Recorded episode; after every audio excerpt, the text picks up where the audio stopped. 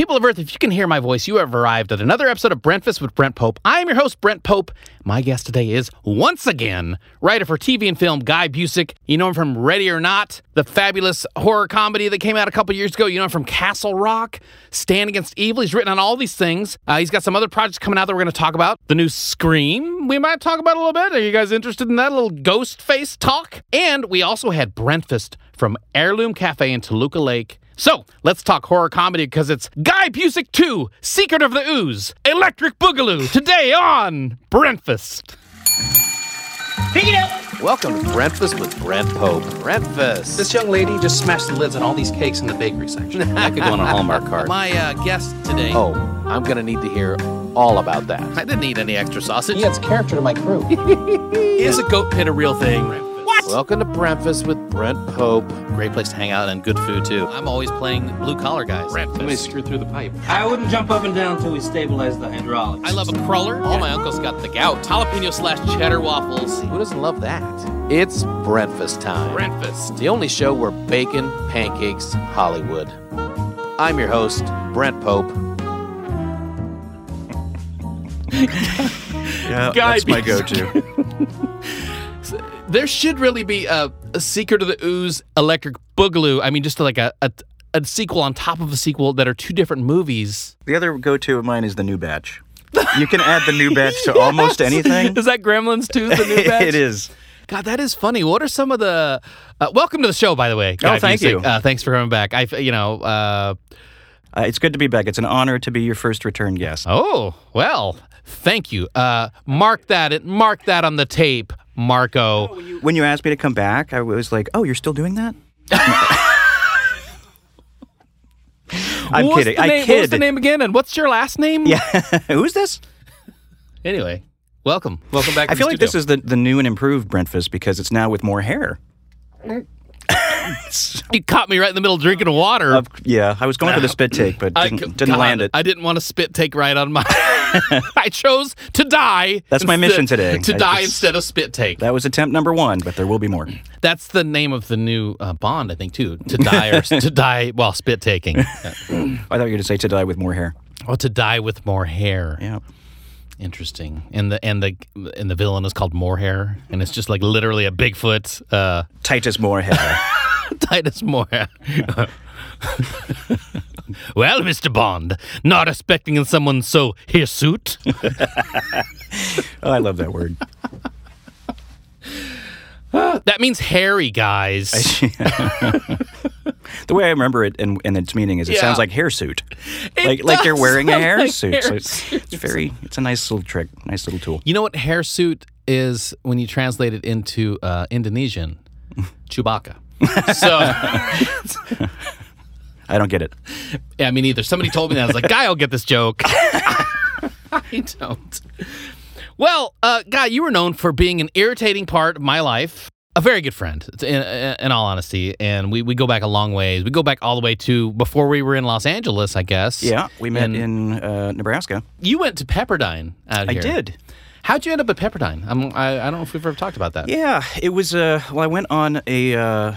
for the theater school, I was I auditioned at a thespian festival in Muncie, Indiana, which my high school went to every summer. And when I was a junior, I auditioned for a whole bunch of schools and got a few callbacks. And Pepperdine was one of the more aggressive ones. And coming from Nebraska, I saw pictures of the campus right on the beach in Malibu, and I was like, yes, please. So you're known for writing a lot of horror. I would say horror type stuff. Do you think that's fair to say? I would say that's fair. I think it's scary stuff with hopefully some laughs in there. Was that something you really wanted to do? Was that something that just kind of happened and then you're like, oh, I'm really good at this? Does it go back to what you liked as a kid? Not really. I was not a horror guy. I was into comedies that had some scares in them though, like your Ghostbusters or your Gremlins that were could be a little intense when you were a kid. Right. But they were mostly comedies. So I guess you could trace some of it back to that. And then Scream was a big influence on me when it came out in 96. Yeah. It was the first time I was like, oh, because I was not a big 80s horror guy, like the slashers, the franchises. I enjoy them now, but I wasn't at the time like super into them. Scream was like, oh, I actually care about these characters. The characters are smart. They are referencing, you know, horror movies and the rules. And it was just like, it kind of changed everything. It kind of blew my mind open and was like, oh, this can be, it can be fun. You don't have to, you know, just be gross and gory. You can have that, but you can do more than one thing with one movie. Yeah, it really is the first thing I remember anyway that was like that, where it was a horror film where they did really dig into the characters, and it wasn't just like this bad guy and then that's killing people, and you're like, oh no, who's gonna die next type deal. It was more than just caricatures. You actually did care if they lived or died. But it's also very funny while still being very violent. Yeah, very violent. You know, and anytime you can see someone like making the Jiffy Pop on the stove. It's pretty great. I mean, it's just like, isn't that not like the coolest thing, though? It's totally, I would never make that now because why? Did you ever do that? Did you ever have that particular Jiffy Pop? No. I don't know anyone who had it in real life, but I'd see it in movies and like, what is that? Yeah, it's like, wow. They must be rich. How the other half lives making popcorn on their stove. What am I doing with this stupid fucking bag in the microwave? I'm a schmuck. There's something about, look. This doesn't have a handle. Does it really taste any better? I mean, I think it tastes better that it took me 80 seconds to make. Let me ask you this. I mean, if we're talking about microwave popcorn, like, this is interesting because I feel like when we were younger, you would make that stuff, and no matter how long you cooked it, at least 10% of the kernels are still in there. Yeah, just absolutely. And now, like, when I make these things, at most, there's 2 kernels left in there that aren't cooked. The technology has improved. Just like the farmers and the engineering, the biological engineering is so great? Or is, I don't know what it is. I mean, maybe it's chemicals you're ingesting. I don't know. What was the first thing you ever acted on? Did you want to be an actor when you were young, like as a performer? Or did that come a little later? Right off the bat. I did like community theater when I was a kid. And then when we started, 8th grade, I think, we were allowed to do drama class. And then I auditioned for stuff, and we just said, tried out at that age. Right. I'm trying out for that part. Yeah, just really enjoyed it. And then all through high school, all through college, and then a little bit after. But yeah, the writing kind of picked up before that did, and so I kind of switched gears. Yeah. Well, I've seen you act in... So, no, we were in a sketch group. We were in a sketch group together. You were very good, despite my character, like my role being just shitting on you the entire show, basically. You were my nemesis in the show. Mm-hmm. But I've seen you in other plays. You're a very good actor. I think that's one of the reasons you are great at dialogue, because you have that other side where you are an actor. You know what I mean? You see the other side of it, and I don't know. Do you think that's related? I absolutely do, and it also helps with pitches. Just having a performance background, and kind of like being able to read the room, adjust your performance. Because pitching is like the only performance I get to do anymore, and so I tend to like act out all the parts and do the voices, and it's fun for me. Like it's stressful, but I do enjoy the actual pitch. That's very interesting. I did not. This is just something I'm thinking of as you're saying it. So when you're pitching a show or you're pitching yourself as a writer, that you're able to have the consciousness to read the room and adjust your performance. That's pretty crazy. If you, people, read body language, if, just like with a bad audience, if you're, theater or stand-up, I assume, where it's just like, okay, you got to pick up the pace, jump over this part because you're losing them, or if something was hitting, keep mentioning that or circle back in a fun way. But yeah, I think it's all about just engaging the audience, whether it's any kind of performance. Well, I'm looking forward to Scream, which you co-wrote, I believe. I co-wrote with a good friend, James Vanderbilt. Yes, very nice guy. Yeah, we've been friends many, many decades at this point. Well, not many decades. Almost. What's many? Let's three? See. Let's three's say almost, many. Almost three. Yeah, three's many. But he's a good friend, and we've been partners on many things where he's produced things of mine. Yeah. And yeah, I was thrilled to be... included in this project. It was a great experience. It's the first Scream with no killers. Yeah. And everyone just gets along. Oh, shit. I shouldn't have... Oh, well, you heard it here first, guys. I'm going to put that on the live Instagram feed right now. Crap. My career's over. No, I literally cannot say anything about it other than that it was a wonderful experience. Yeah. Got to work with one of my writing idols, Kevin Williamson, who was kind of the godfather of this whole thing. And I think it turned out fantastic, and I'm really excited for it to come out next January and for people to see it. Okay. Well, let me ask you questions, and if you can't answer it, you just can't answer it, right? Oh, this will be fun. No, so when you're writing Scream, yeah. you and James are writing it. Are you writing scenes together? Are you writing individual scenes? When we're breaking the script, when we're kind of like beating it out, yeah, we would be in the same room, and sometimes we would improvise dialogue, action, stuff like that, and that was the more collaborative part. Yeah. And then just for efficiency, after we had a really robust outline, we would just split up scenes. Okay. And so I would take this section, these 10 pages, he would take this, and then we'd swap and kind of do a pass on each other's stuff. And then, gotcha. By the end of it, it feels like one person wrote it. It feels very consistent. And we have very similar voices, I think, as writers and sensibilities. And so it was a really good fit.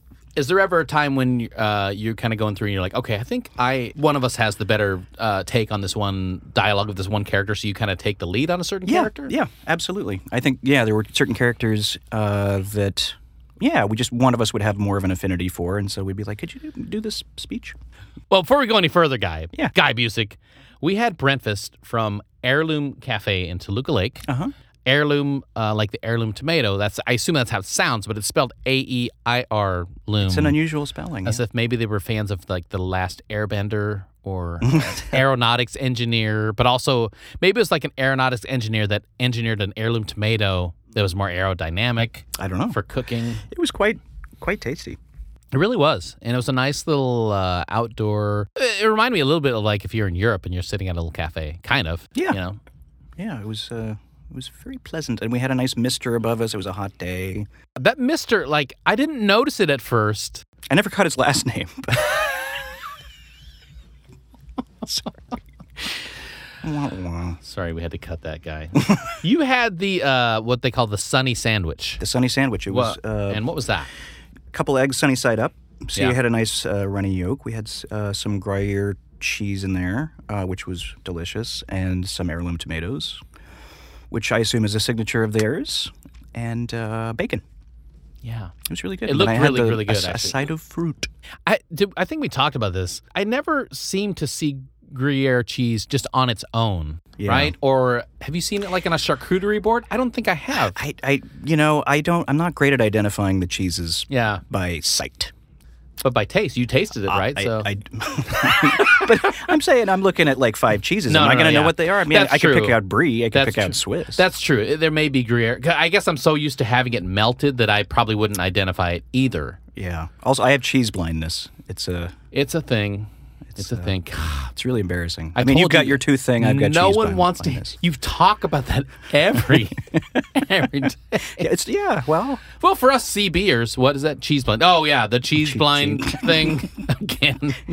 I gotta go to CBA. Guy uses this as an excuse. I'll come to his house. He's just eating a loaf of Velveeta, and he's like, "Well, I thought it was brie. I thought it was look, it's not my fault." Guy, it comes in sleeves. That's right. You had to unwrap all of them. That's you had to know. I thought it was French. My cheese shame. Cheese. So I had the... the spicy tomato. The spicy tomato, which was highly recommended. It was like a... It was... Organic sauteed tomato with 3... It was basically like scrambled eggs with like tomato mixed in it. Mm-hmm. Sauteed and some serrano pepper, some green pepper, some basil, feta, Persian cucumbers. Those were kind of on the side. Let's go back to that basil. Basil Rathbone, the guy that played Sherlock Holmes in the 1950s. It was basil. It was his bones ground into dust and sprinkled over. It was a strange choice, culinary choice. Yeah, well, if you buy Basil Rathbone bones, you gotta use them for something. I mean. So it's, I guess, what they call like a wet omelet, and I don't know if that's a French. Yeah, I don't know if they call that a French thing, but it was meant to be like kind of dipped in the baguettes. It didn't look appetizing. I'm just gonna say it. I mean, it's right. I'm sure it was delicious. I didn't try it. You offered, and I just was like, I don't know. No, you're right, and I'm not saying this is a slam on it. The wet omelet might be a thing in France or something, but if I feel like if I was watching like Matt, if I was watching Gordon Ramsay, who would have been like, that looks like a dog's dinner. Yeah. And then he'd be like, but it tastes bloody good. Yeah. One of those things. I mean, you finished it, but then you're the clean plate club. But then I'm a clean plate club. Yeah. I was hoping Is that an official club? Or yes. How many plates you got to clean? You can be in it again. You didn't finish your sandwich last time. How many plates you got to clean before they give you a little, extend the membership? It's like when you become a saint. They have to have 3 miracles of food that you've finished all of. Jeez. Yeah. Just 3, okay. Mine was chicken wings, including the bones. That was witnessed at Mount Carmel. Obviously the popcorn bowl. And 2 other ones that I'm not allowed to talk about just because it's a very secret society. It's semi-secret, so I can tell you one of the 3. Mm-hmm. Anyway, thank you for going to Heirloom Cafe with me. Oh, it was wonderful. Thank you for treating. You're known now as like this, I would say, very successful screenwriter, TV writer, that people kind of know your name. But I wouldn't. There was a long time when you were just this close all the time. Similar to like when you're an actor, you're this close. Yep. And if you're this close, it doesn't matter. You know what I mean? Close doesn't count. I mean, I think when Ryan and I came in last time, we talked about how you could make a pretty good living just selling things and working on things that never get made. Right. And so people are like, what have you done? And you're like, well, stuff that never got made. So you won't know it. And then I sound like I'm lying. But it was a struggle. I think between the time that I was like, okay, I think I'm going to try to be a professional screenwriter, and the time that Ready or Not started production, 20 years. Wow. So, little minor victories would keep you going. Right. But it took me a few years when I started to get my first manager and agent to, get the first thing optioned. And then things started to get a little bit easier. And then Ryan and I would work together off and on, over those years. And, it's just what I like when I'm hanging out with other writers is we try to top each other with, like, the worst experience story. Yeah. And it just makes you feel better. Right. Like, this isn't just me. We all experience these horrible moments of failure or humiliation or both. Look, anything that has to do with you failing, I want to hear about it all day. That way it's like food for you. It's food for me. For your black soul. I'm like a failure vampire. Yeah. I take in your That's failure. Why you've been hanging out with me for so long. You notice now that you're getting a bunch of big movies that you're getting done, I'm withering away into dust. Yeah, you're like, oof. When is that next big failure? I was gonna say something. Oh no, they believe me, they still happen frequently. But a couple of my worst moments that I always love hearing these stories, so I'll share them. So Ryan and I were working with a pair of writer-producers on a TV show pitch, and these guys were pretty big deals, and they had a deal at a network, and so we couldn't shop it around. We had to pitch it to they had an exclusive deal. And according to them and their reps and our reps, it was a slam dunk.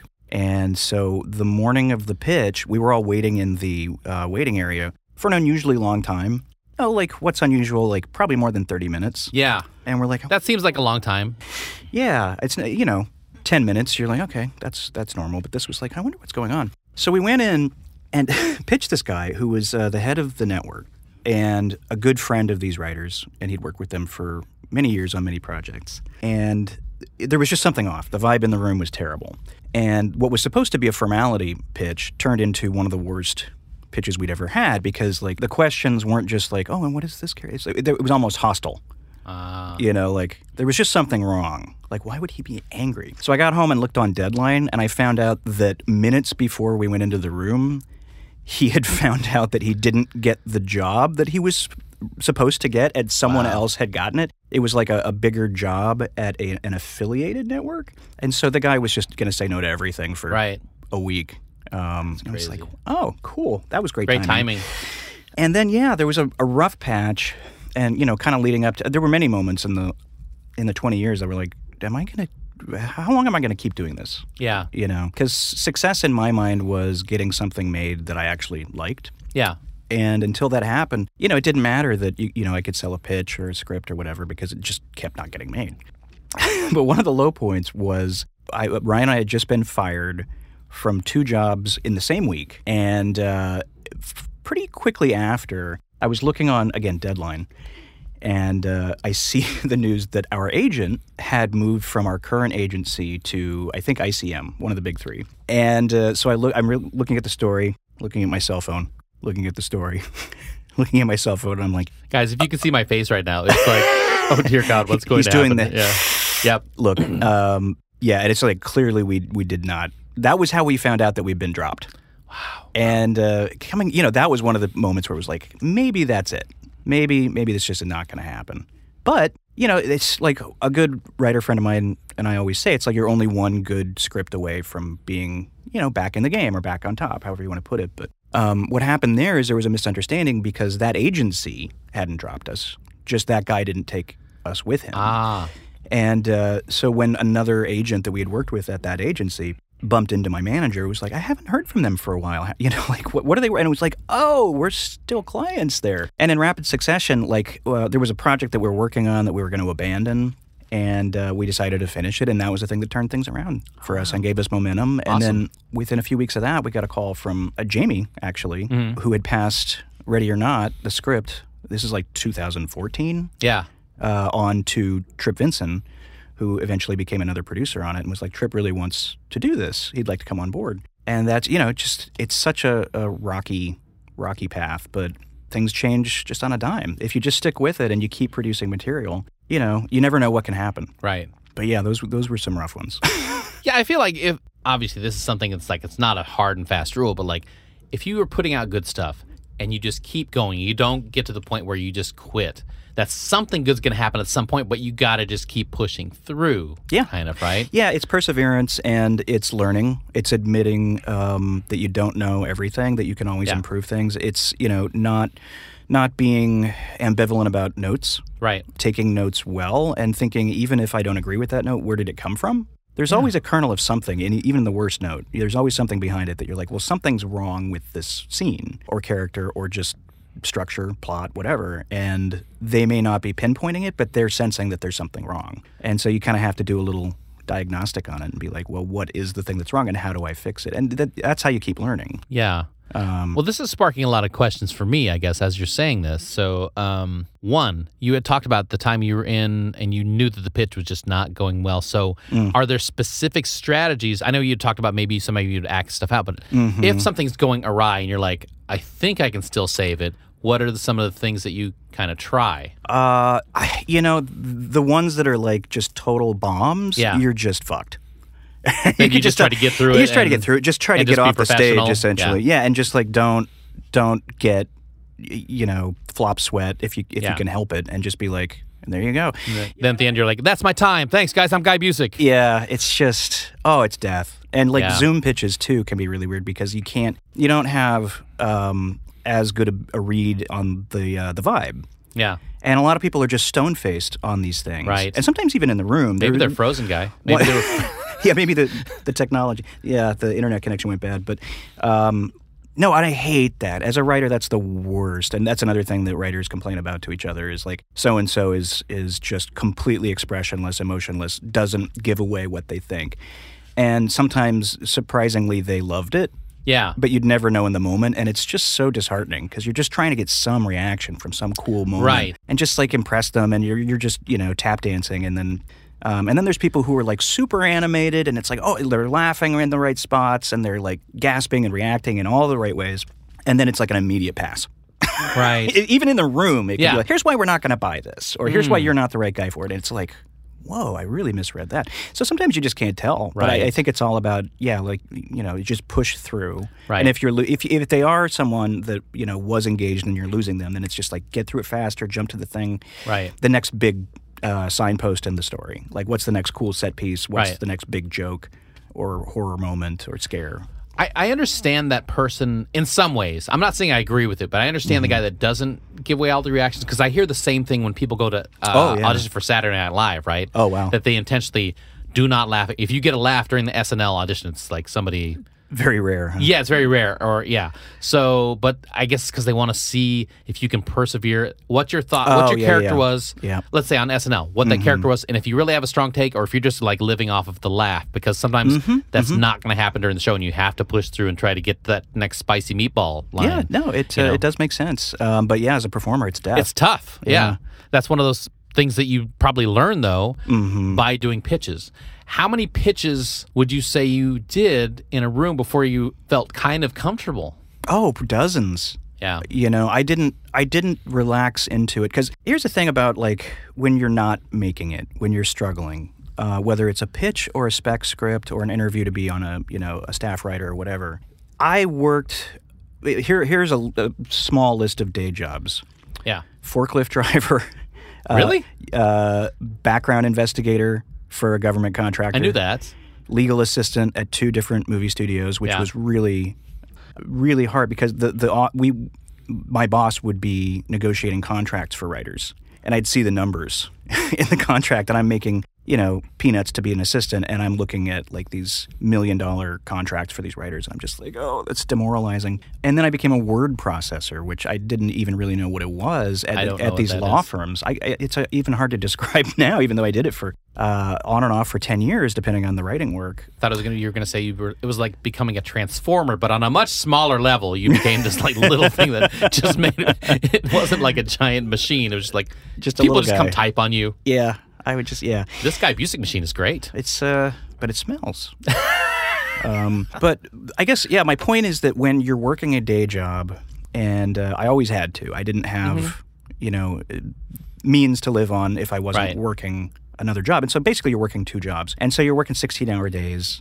and then trying to, get some sleep and also have a social life or be present for your partner. And every script, every pitch had the world attached to it. It's, if this goes, I get out of the day job and I get to do this for a living. If this doesn't go, I'm stuck. And it felt like jail, Which it's stupid because, I was coming from a place of privilege where I had job. I was able to find work, non-writing work. I'm very grateful for that. But at the time, it just feels like, and then, your friends are making it, they're quitting their jobs, or, they never had to work a job. And you're just kind of like, is it ever going to happen for me? And it's very difficult. And once... I think, honestly, for me, I wish I could go back in time and say, Guy, don't think of it like that, and try to relax, and then you'll just do better. Right. You'll write better. You'll write more because you won't be so attached to every single goddamn sentence or scene. Or in a pitch, you could relax into it, and that just exudes confidence, and that's what they want. Yeah. They want someone who feel, they can tell this guy's going to be able to,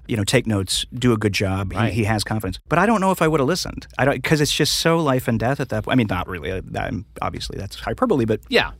I guess when I finally, but it feels like life or death as far as it's your.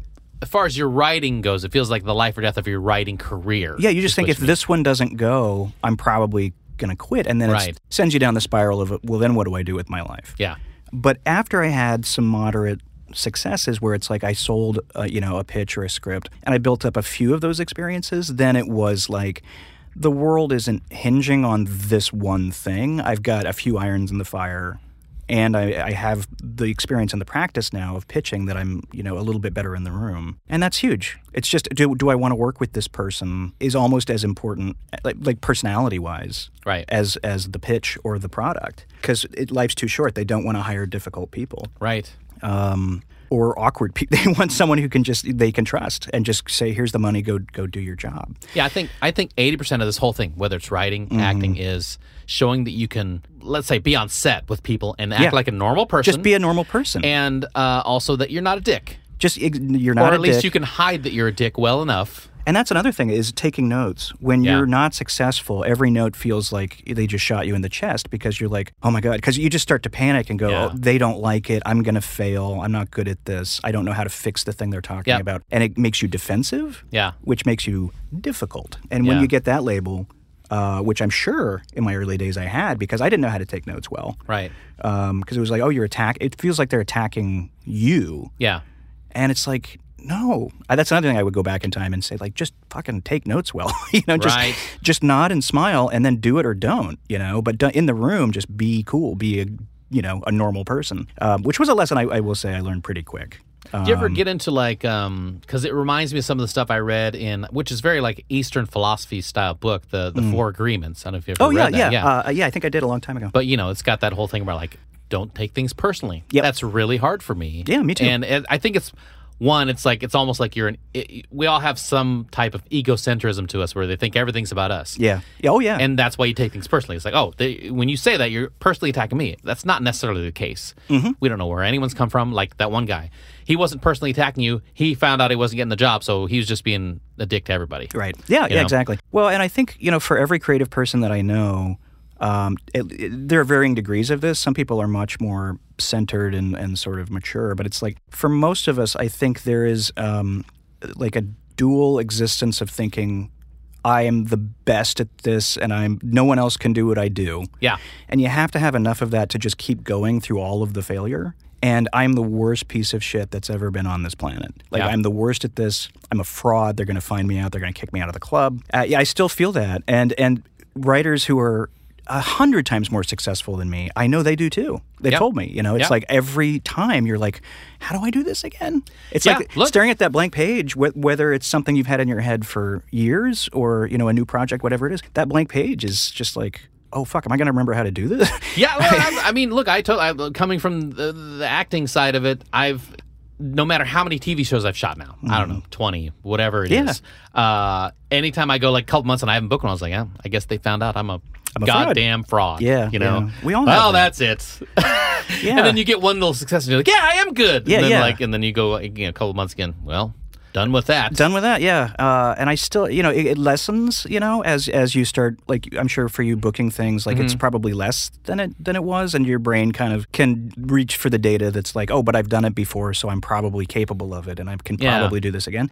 My brain, at least, has gotten better about that, as opposed to just the cold panic of, like, oh, no, that you've been found out. I still get it, but I think it's less, which is, I guess, the only encouragement I can offer anyone is that, like, you know, if you just have to, you know, I don't know, you have to remember the times you did do it. And that you did do it well, and just go, well, if I was capable of it once, I'm capable of it again. I'm curious your thought. Do you think when I'm acting, mm-hmm. maybe half the time I'm like, okay, yeah, I was definitely the best person for the job. And sometimes mm-hmm. you're like, well, maybe I fit in a certain slot that they wanted. Mm-hmm. Or maybe I just, I mean, I feel like there's a lot more weird luck involved in the acting side and I suppose the writing side where I feel like they're more like this is the best person for. I don't know. Am I wrong? Are they both that kind of haphazard at some points? I think they are pretty similar. Yeah, to be honest. And here's the difference. And this is not like oh poor writers. No. By any means. But I will say that one difference that is actually I think there's pros and cons to auditioning versus pitching. Yeah, because it's essentially the same thing. Yeah. When you're pitching on a job where it's like, here's an open writing assignment for this big movie, and we're going to cattle call, you know, 8 people, 10 people in, and you all pitch against each other, and then you make the final 3, and then you blah, blah, blah. Just basically auditioning, right? With auditions, you find out right then and there or pretty soon after. And the prep time for it is probably not that long. Sometimes it's a cold read, and you just find out that at that moment. Sometimes you have a couple days notice, I would assume. It's been a long time since I've auditioned for anything in like TV and film, but for pitches, it's weeks of your life. Yeah. You're not getting paid for it. It's free work. You have to beat out the entire movie, all of the characters, all of their arcs. What is the tone? How do you pitch the tone? And then the pitch itself lasts 10 minutes? Yeah. You know, half an hour, maybe, tops. And then you don't get it and you feel like, well, what was that for? I could have been working on a spec during that time. I could have had a written product, but, you know, I just wasted. Sometimes it's 3 weeks, sometimes it's months. Yeah. That you have to come back and pitch again. And now it's like, just make these adjustments and then come back. And then you got to, or if you have a pitch that's not on a job, but like you just have a TV pitch you want to take around town, you're pitching the same, you know, 15 networks or places.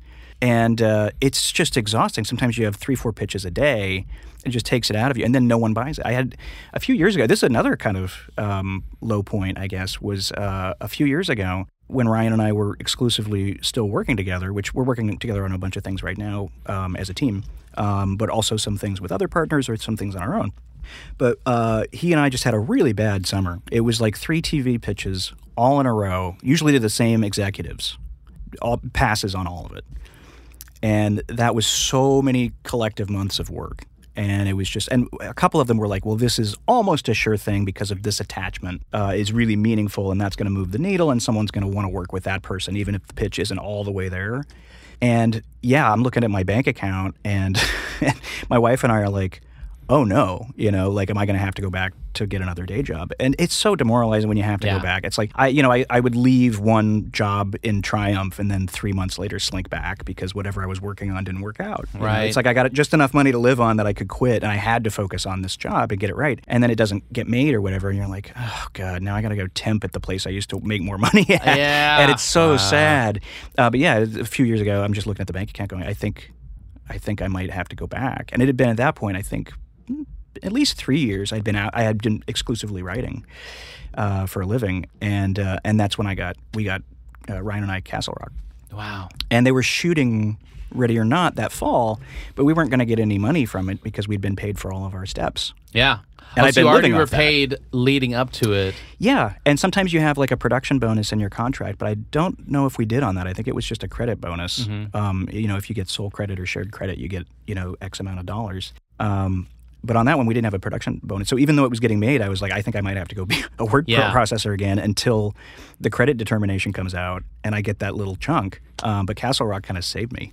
And that was just a few years ago. You know, it's just like now I feel much more comfortable because I can't talk about any of them, but I'm working on, I think, 10 things right now. Yeah. Trying to juggle 10 projects. Great. Yeah, only one has been announced, which is this project that I sold a year ago called Reunion, which is another kind of horror comedy. Nice. The other ones I haven't been announced, so I would get in trouble for talking about them. But there's some pretty exciting stuff in there. And then, you know, there are varying degrees of like, oh, is it an IP that people know that I get to work on?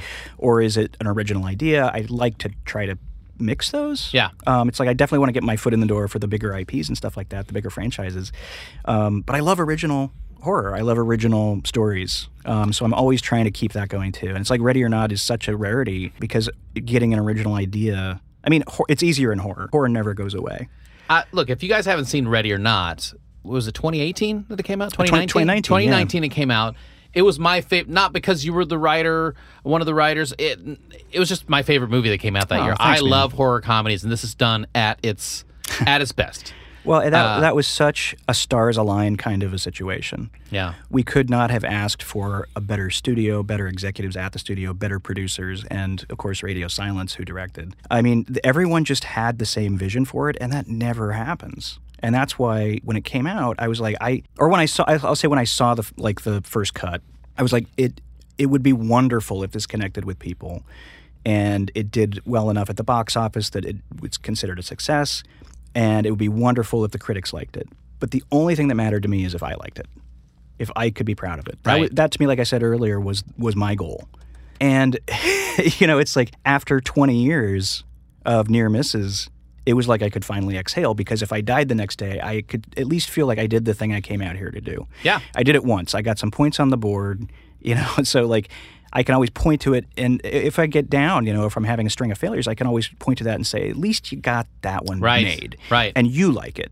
Yeah. And so it was wonderful that on top of that, a lot of people did seem to connect with it. And I've heard a lot of really nice things from people who are fans. And I got to know some of the cast a little bit and crew. And it's just a wonderful thing. And, you know, I don't think, I mean, I guess I'm leading a charmed, you know, life recently because it was another great experience on Scream. Yeah. And it just doesn't happen very often where it's just like, oh, this turned out well, like in a way that I'm proud of it. I like it. I think it's good. I'm just waiting for those first experiences where I'm actually, you know, part of something and it doesn't turn out to be what I want it to be. It's like it's still a win because you got it made. Yeah. But, man, Ready or Not was just like, that's so rare that from the beginning to the end, everyone was on the same page. Everyone wanted it to be what it became. Right. That was really cool, and I'm very grateful. Well, that's all really cool inside kind of stuff for writers out there and people that are just doing really any kind of entertainment stuff because it's all kind of sometimes the same process. Now, something I hadn't thought about that you said, and I was like, oh, that totally makes sense because I'm not doing those things where someone says, okay, you're doing a pitch on this project and you have to prepare for that project for weeks. Yeah. That's just not something you have to do as an actor. You might get you might get something a week ahead of time, but it's not like I have to write it myself, you know? And, you know, I was talking about pros and cons about both, and I forgot to mention, like, you know, having had the experience as an actor, the cons of going in and doing the thing, not having to prep, you know, for a long, long time, is that it does feel more personal because it's you. It's you, and it's just like it's your physical presence. It's not words on a page. And that was always hard for me because it's like, oh, man, I take things personally as a writer, but as an actor, it was like, you know, feeling physically wounded. Yeah. Because it's like, oh, I'm bad. You know, like they don't like me. And that's not even the case as an actor either. But it's harder. It was harder for my brain to make that distinction. I mean, that's the thought process I always have if I'm doing stand-up comedy, right? Mm-hmm. As opposed to sketch comedy, improv comedy, mm-hmm. where there's other people involved. Or I'm at an audition with a bunch of people. Mm-hmm. Is that if you go up there and you bomb, they hated you. They didn't like you. Yeah. And I couldn't take it. I mean, honestly, I would love to get back into acting and stuff. And like, I've gotten to play around, and you know, I had a little cameo in Ready or Not, which was a blast. And I'd love to, you know, eventually dip a toe back in, because I think I could probably weather it at this point. But yeah, it was hard when I first got out of college and I was doing auditions for film and TV and commercials, and you know, doing stage work, theatrical work. It just beats you down. I mean, if I were you, I'd be trying to have any kind of workaround to be an actor, which is like, I guess for you might be at some point, hopefully, you do the M. Night thing where you just like write yourself a scene in every movie. This is a fun little, you know, I mean, honestly, like when I first started writing, I was like, that was the plan. It was like not, because I was just like very inspired by, you know, Good Will Hunting. And I'm like, these guys who couldn't quite break through wrote themselves a great script. Right. And it changed over time. It became more about the writing in and of itself than like, oh, I still want to act. And the desire's still there, but it's, you know, it's like, no, this is what I do now, and I'm comfortable with that. But I think if I didn't take it as seriously, and if I know that I have like this backup career, maybe I wouldn't take it so hard. I don't know. Maybe I would. Who knows? Yeah. So here's the one last question I want to ask you about this whole thing that came up while you were mentioning all these great tidbits. As an actor, I'm used to being, well, not now. Everything's like, we send self-tapes in right now. But right. If things go back to where we're in person, I'm going to be in a room and I see like 10 people that I'm auditioning against. Mm. When you're going in for your pitches, are you guys overlapping where you see each other? Rarely. Rarely.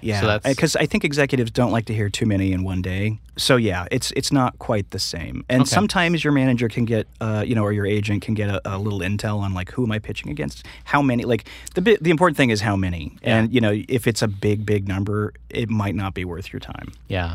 You know, I'm getting to a point now where if I hear a certain number, I'm like, I don't think I'm going to go for that. Right. It would have to be something that I absolutely had to do. Yeah. But if it's like, oh, they went to you and one other person, then you're like, okay. You're like, okay, then they actually specifically wanted to hear what I would do with it, as opposed to just like 8 horror writers. And that gives me, you know, a little bit more confidence that it's worth the time. Cool. Well, thanks for all that great inside writing info. I think the people who listen are going to really love this. And look, you and I have been friends for a long time and still things we've never talked about. Yeah. You know what I mean? So thanks for withholding all of this info for me. I'm doubting whether we're friends, actually. Yeah, it's really only from you, too. I talk about this with all of my other friends. And people I don't even know. So I'll just go up to a bus stop and just be like, you want to hear about screenwriting? But not you. Marco, let's cut all that out that he just said where he minimized our friendship. Let's just leave that out. You know, when you're wearing a mask, it's easier to Brickhorn. Well, before we get out of here, Guy, I need to get 3 quick recommendations from Guy Busick. Oh, sure.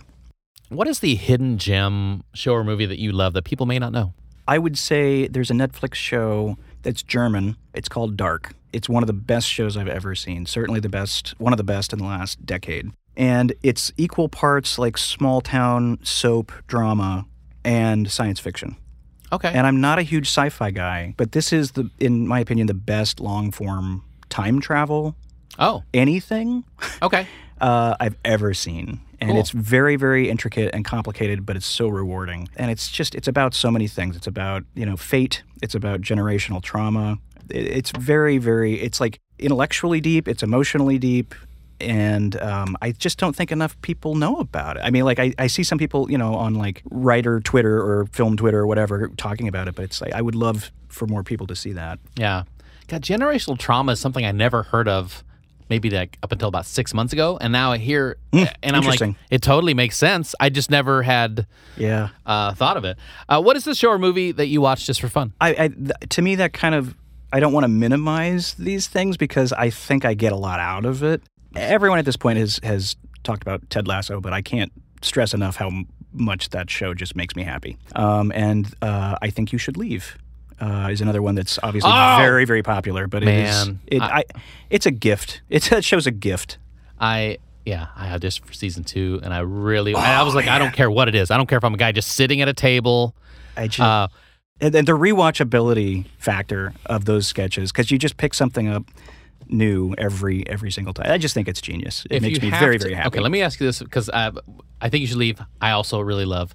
If you have to pick only one sketch of I Think You Should Leave to show people, Which one do you pick? I can pick Carl Havoc from season 2. Okay, that was great. To me, that was the I know that's the most popular one. I see it all over Twitter, but it's like, it just, even though it's so universally lauded and loved, it felt like it was written for me. Because it had everything. It had, the discomfort. It had the self-hate. Yeah. It had borderline suicidal ideations. Or actual suicidal ideations. He just didn't want to be there anymore. And it's like, just the, I got too much shit on me. And then the producer telling him to go flip that woman's tray. Yeah. And he's like, well, what would I do for the greater good? It's just so many perfect line readings. I don't even want to be around anymore. I mean, genius. That's a great one. I think I probably have to go with the fully loaded nachos. That is fantastic. Oh, my God. Tress and I are constantly just, showing that you haven't seen the thing you're leaving. Let me just the fully loaded nachos thing. I mean, just to hook people, I've shown them just the first sketch of the first episode of the first season with the door. The job interview in the door. That's pretty good. I'm like, this is the show. Yes, it totally is the show. Oh, my God. Maybe also the guy that's choking but doesn't want to admit he's choking. That's pretty great. He won't admit that he's choking because there's a cool guy in the room. Birthday presents, right, with Steven Yeun. Oh, God, yes. And the sloppy mud pie. Yeah. And then in this season 2, the guy that goes to the haunted house tour because it's the adult one and he can swear. That payoff at the end of him getting into his mom's car is just simultaneously hilarious and heartbreaking. Yeah, Tim Robinson, I Think You Should Leave. Everybody watch that, guys. Yeah, everyone does, I hope, already. Yeah. But what is the show or movie that inspires you? Oh, well, I guess I would go back to Ted Lasso a little bit. Okay. But I'm trying to think of other. I'm going to blank on this one, I know. And you sent these to me in advance, and I just was like, I got a few. Yeah. Can I pass? Look, I would say that, you gave us Ted Lasso, and then you also said it seems like I Think You Should Leave inspires you because it is slightly... it's a half tick away from being a horror show also from some of the stuff that happens. It's just really is. This guy's going to snap at any moment. So I'm okay with that. If that's, right. I Think You Should Leave inspires me. Mm-hmm. Look, I gave you these things ahead of time. You did no prep on the show. Claims that we're friends. Talks about the corn in my teeth for 20 minutes. Pass on it. Fine. That's great. Guys, if you'd like to get more Brentfist stuff, such as picks up Guy Busick and I enjoying our Brentfist from Heirloom Cafe, go to my website, brentpope.com. You can listen to all the episodes there. Visit the official Brentfist store with a bunch of fun stuff inside. Shirts, mugs, stickers, headshots of Guy Busick, masks. Perfect for holiday gifts. It's all in there. I'm still going to get the Guy Busick headshots up and going. They'll be there. People of Earth, do yourself a favor by picking up something from the Brentfist store. Guy Busick headshots, $3 per dollar, coming soon. And if you enjoy the show, please leave us a 5-star review on Apple Podcasts or wherever you listen to Brentfist. Even if you're in, White Deer, Red Deer, what's the place in Canada? They love me there, and they love that I don't know their name. Make sure you subscribe so you don't miss any new episodes. Brentfist is being enjoyed all over the United States and 40 other countries, and trust me, my breakfast burrito brigade, we're just getting started. Special thanks to my editor, the one and only Rosemary Brown, for all the Brentfist slicing and dicing. Much appreciated. Big ups also to my studio engineer, Marco Leon, for making me sound so good. Guy Busick, what is next for you? Details on every new thing you're writing.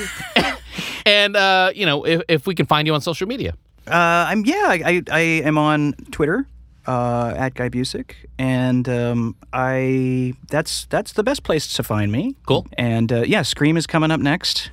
Woo! I'm looking forward to January 14. Is it just called Scream, or is it? It is just called Scream. Okay, gotcha. Mm-hmm. Although the joke, of course, was replacing the S with a 5, and people just called it 5 Cream. 5 Cream. That was a joke on set. That's really funny. Which I love. I love it, yes. It is called Scream. It is being released in theaters only by Paramount Pictures. January 14th next year. Very cool. And hopefully I'll be able to talk about and announce other projects on my Twitter account as they become announceable. Guy Busick, such a good friend of mine. Thank you for coming in again. Thank you for having me. Guys, this has been the Secret of the Ooze, Electric Boogaloo, The New Batch. Guy Busick episode. Thank you for Brentfist, Breck. And with that, we put another stovetop Jiffy popcorn-worthy episode of Brentfist with Brent Pope in the old to-go bag. See ya.